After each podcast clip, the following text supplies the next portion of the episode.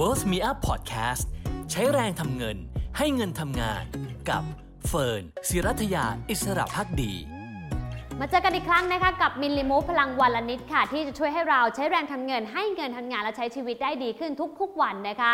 ในยุคปัจจุบันนี้ค่ะ การรู้จักผู้คนให้มากขึ้นหรือว่าให้หลากหลายกลุ่มนะคะ อาจจะเพิ่มโอกาสให้กับใครหลายคนที่กำลังทำงานอยู่ได้ มากขึ้นด้วยเช่นเดียวกันนะคะ แต่ว่าเรื่องนี้อาจจะเป็นปัญหาสำหรับใครที่เป็นคนขี้อายสักหน่อยค่ะ วันนี้มิลลิมูฟนะคะจะมีเคล็ดลับมาฝากกันนะคะ ว่าถ้าคนขี้อายอยากจะเข้าสังคม อยากจะรู้จักผู้คนให้มากขึ้นต้องทำอย่างไรบ้างค่ะ อย่างแรกเลยนะคะ ให้เริ่มจากสิ่งที่เรารู้จักหรือว่าสิ่งที่เราคุ้นเคยก่อนค่ะ เพราะว่าการทำความรู้จักคนใหม่ ๆ การไปเริ่มต้นเปิดบนสนทนาสำหรับคนขี้อายนั้น ไม่ใช่เรื่องง่ายเลยนะคะ ดังนั้นควรทำความรู้จักจากวงที่แคบหน่อยก่อนนะคะ เช่น ญาติของเราเพื่อนของเพื่อนของเรานะคะแล้วค่อยขยายวงให้กว้างออกไปค่ะ อย่างเช่น ถ้าเราเริ่มรู้จักกับคนรอบในของเราเรียบร้อยแล้วนะคะ ก็เริ่มทำความรู้จักกับคนรอบนอกมากขึ้น อย่างการเข้าไปร่วมวงสำหรับการรวมตัวสิทธิ์เก่าในคณะหรือว่าในมหาวิทยาลัยเดียวกับเรานะคะ อย่างน้อยเราก็จะได้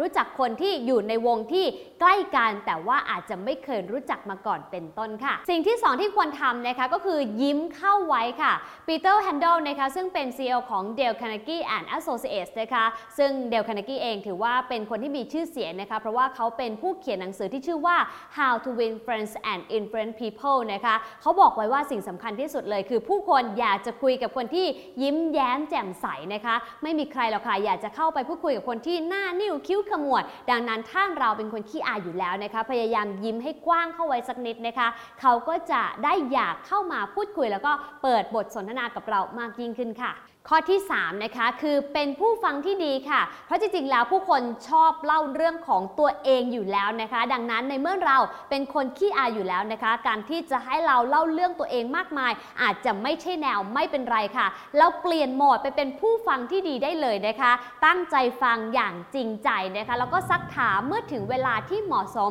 ก็อาจจะทำให้บทสนทนานั้นออกรสออกชาติได้ด้วยเช่นกัน ในฐานะที่เราเป็นผู้ฟังเพราะว่ายังไงยังไงใคร ๆ ก็อยากเล่าเรื่องตัวเองอยู่แล้วละค่ะ คล็ดลับข้อที่4นะคะเวลาพูดคุยกันเนี่ยพยายามจำชื่อของเขาให้ได้ แล้วก็เรียกชื่อของเขาด้วยนะคะ เพราะอย่างน้อยเนี่ยคนกลุ่มนั้นจะรู้สึกว่าเรานั้นเป็นพวกเดียวกัน เป็นเพื่อนกันคุยกันได้รู้เรื่องไม่ใช่เป็นคนแปลกหน้านะคะ เพราะว่าการเรียกชื่อจะทำให้เรารู้สึกว่าคุ้นเคยกันมากขึ้นนั่นเองค่ะ เคล็ดลับข้อที่ 5 นะคะ คือจงเป็นตัวของตัวเองแล้วก็มีน้ำใจกับผู้อื่นด้วยนะคะ จริง ๆ แล้วนะคะ คนที่เป็น introvert หรือว่าคนที่อาจจะเป็นคนขี้อายเนี่ยไม่จำเป็นเลยนะคะ ที่เราจะต้องพยายามทำตัวเองให้เป็นแบบคนอื่น ให้เป็นแบบคนที่เป็นสาวสังคมจ๋าเป็นพวก extrovert นะคะเพราะว่ากลุ่มคนเหล่านั้นก็จะมีบุคลิกลักษณะที่แตกต่างกันไป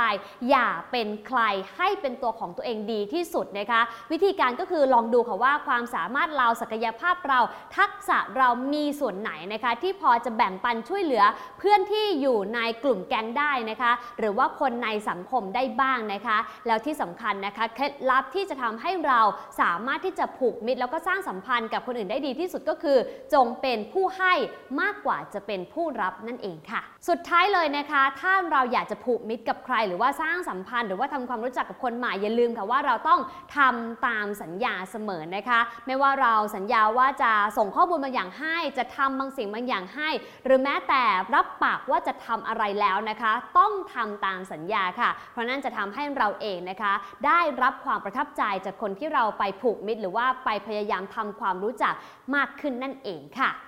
และนั่นคือ 6 วิธีนะคะที่จะช่วยให้คนขี้อาย แล้วก็ไม่กล้าคุยกับใครนะคะ สามารถเข้าสังคม รวมถึงสามารถที่จะทำความรู้จักเพื่อนใหม่ๆ กลุ่มคนใหม่ๆ ที่หลากหลายมากกว่าเดิมได้มากขึ้น ลองนำไปปรับใช้ดูวันละนิดนะคะ